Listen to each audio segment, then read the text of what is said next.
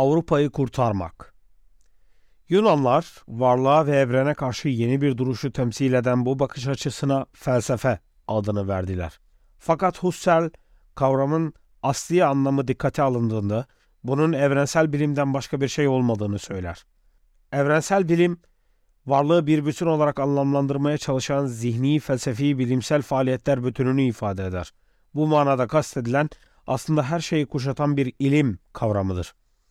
Modern pozitivist bilim anlayışının tersine evrensel bilim varlıklar arasındaki ilişkiyi ve varlığın insanla olan münasebetini insanın ontolojik olarak sahip olduğu sonsuz görevler manzumesinin bütünlüğü içerisinde telakki eder.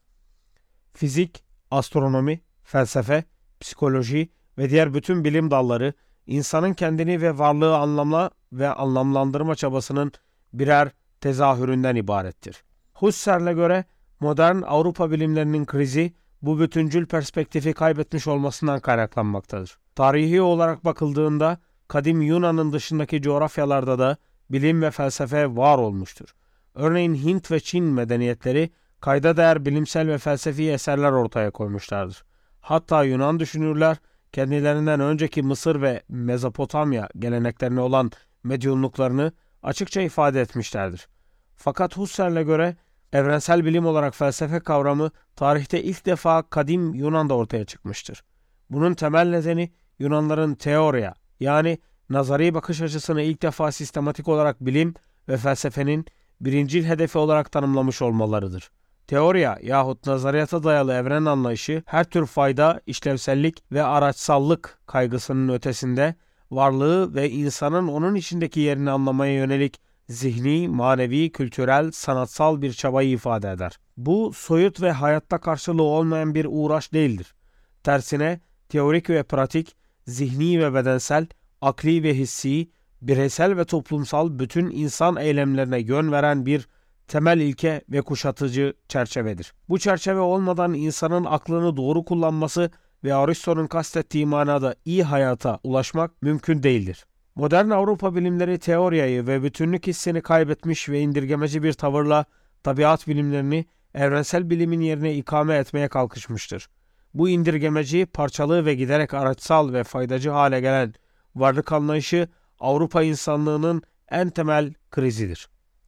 Varlıkların hakikatinin maddi özelliklerini ve faydaya indirgeyen pozitivizme ve fizikalizme karşı çıkan Husserl, materyalizme tepki olarak güç kazanan romantizmi ve sentimentalizmi de yetersiz ve hatalı bir açıklama modeli olarak görür. Temel sapma, evrensel bilimin de özünde yer alan akıl kavramının anlaşılmasında yaşanmıştır. Husserl'in ifadesiyle Avrupa krizinin kökleri yolundan sapmış bir akılcılıkta yatmaktadır. Birincil vazifesi soru sormak ve eleştirel düşüncenin ufkunu genişletmek olan akıl, aydınlanmanın tepkisel ve duygusal çalkantıları içinde asıl işlevini yitirmiş ve kendisi bir dogma haline gelmiştir. Aydınlanma çağında yeni bir anlam kazanan ratio, akıl kavramı, aynı zamanda bir dizi büyük felaketin de kapısını aralamıştır. Tabiat bilimlerinin son yüzyıllardaki maddi başarıları elbette yatsınamaz der Husserl.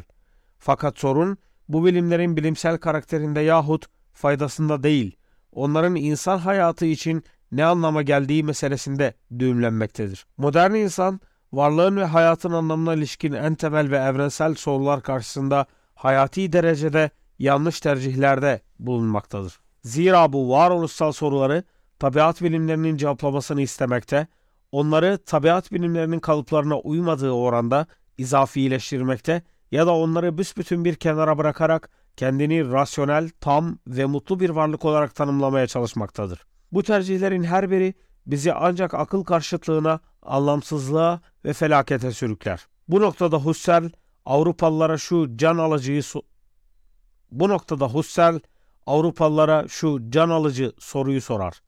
Tarihin bir zincirin sonsuz halkaları gibi sanal bir ilerleme ve acı hayal kırıklığından başka bir şey olmadığı böyle bir dünyada yaşamak mümkün müdür? Avrupa'nın yapması gereken aklın kadim Yunan'daki asli anlamını yeniden keşfetmek ve onu Avrupa insanlığının tek kılavuzu olarak yeniden tesis etmek olmalıdır. Husserl'e göre evrensel felsefe bütün özel bilimleriyle Avrupa kültürünün sadece kısmi bir tezahürüne tekabül eder. Fakat bu kısım işleyen beyin gibidir ve Avrupa'nın sağlıklı bir zihni, manevi hayat sürmesi onun aklın normal bir şekilde işlev görmesine bağlıdır. Husserl, istikametini kaybetmiş rasyonalizmin yerine fenomenoloji adını verdiği bilimi yani evrensel bir felsefi yöntemi önerir. Bir dizi felsefi soyutlama yöntemini kullanan fenomenolojinin amacı varlıkların kendilerinin konuşmasına imkan sağlamaktır. Varlıkların bizatihi kendilerini tezahür ettirmeleri ve ortaya koymaları bizi ontolojik indirgemeciliğe ve epistemik sübjektivizme karşı koruyacaktır. Bunun için eşyanın arizi özelliklerinin parantez içine alınması Husserl buna epoş adını verir. Fenomenolojinin temel yöntemidir. Varlıkları bilimsel tasniflerin, teknolojik tasarımların ve fayda maliyet hesaplarının öncesinde ve ötesinde anlamak ancak bu tür bir parantez içine alma yöntemiyle mümkün olabilir.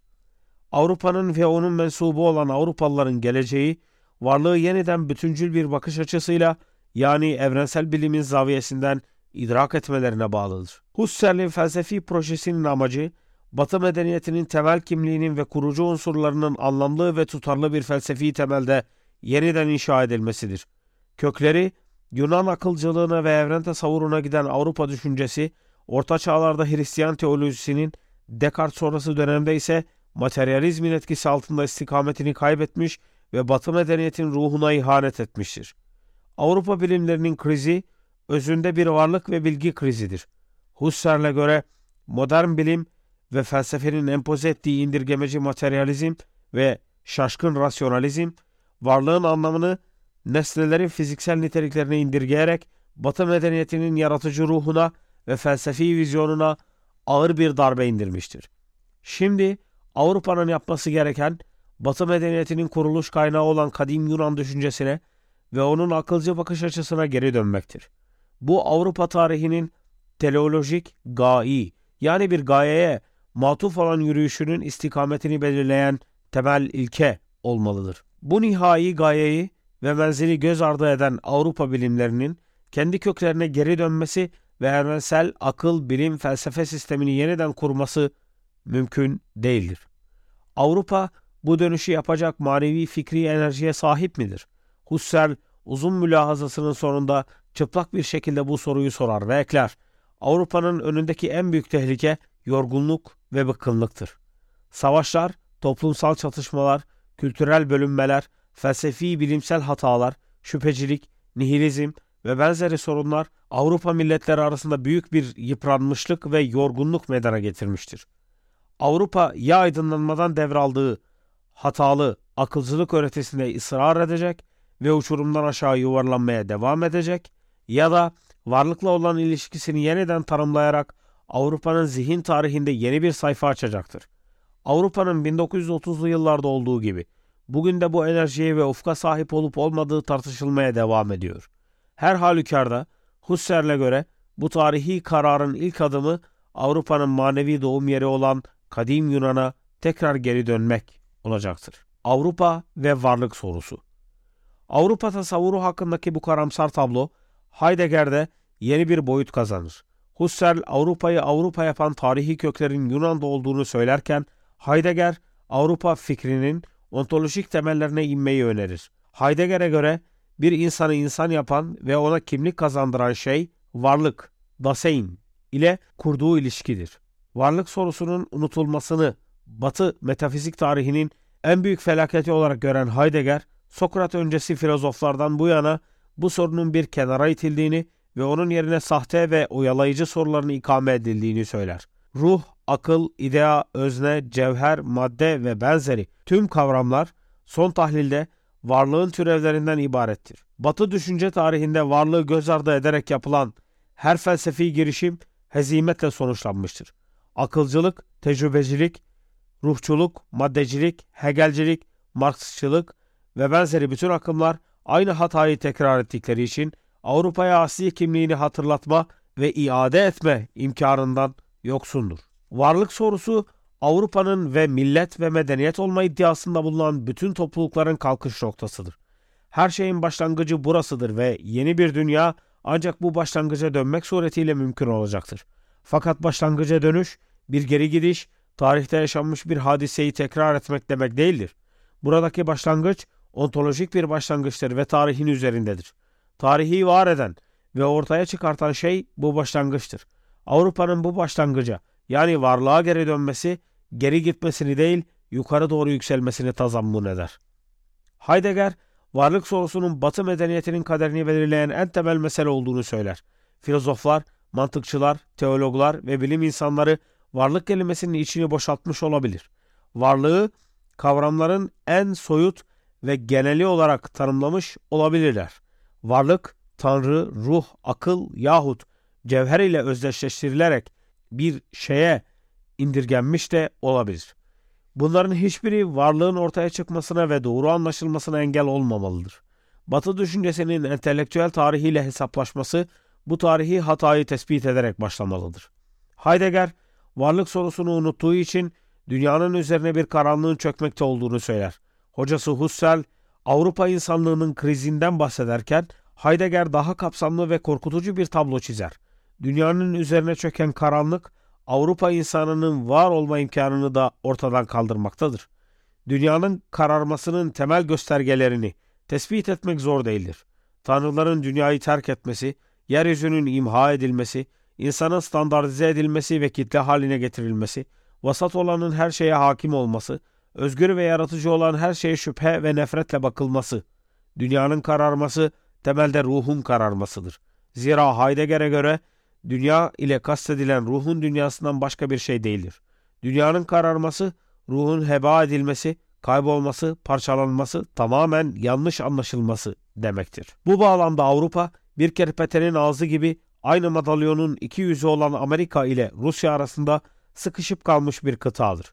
Varlık meselesi açısından bakıldığında Amerikan kapitalizmi ile Rus komünizmi aynı kapıya çıkar. İkisi de dünyanın kararmasına, ruhun parçalanmasına ve ademe mahkum edilmesine katkı sunmaktadır. Her ikisinde de asıl olan niceliğin kendi başına bir nitelik kazanmasıdır. Rene Guénon'un ifadesiyle niceliğin egemenliği birbirinin zıddı ve düşmanı gibi görünen kapitalizm ve komünizmin ortak noktasıdır. Ruhun araçsallaştırılarak kendinden daha az olan şeylere indirgenmesi niceliğin egemenliğini kaçınılmaz kılmaktadır. Dünyanın karanlık, ruhsuz, boş ve anlamsız bir yer haline gelmesi bu medeniyet anlayışının yıkıcı tezahürlerinden sadece biridir. Heidegger burada tasvirini biraz daha keskinleştirir ve bütün bu yaşananlar yıkıcı kötülük anlamında şeytani olanın topyekün bir saldırısıdır der.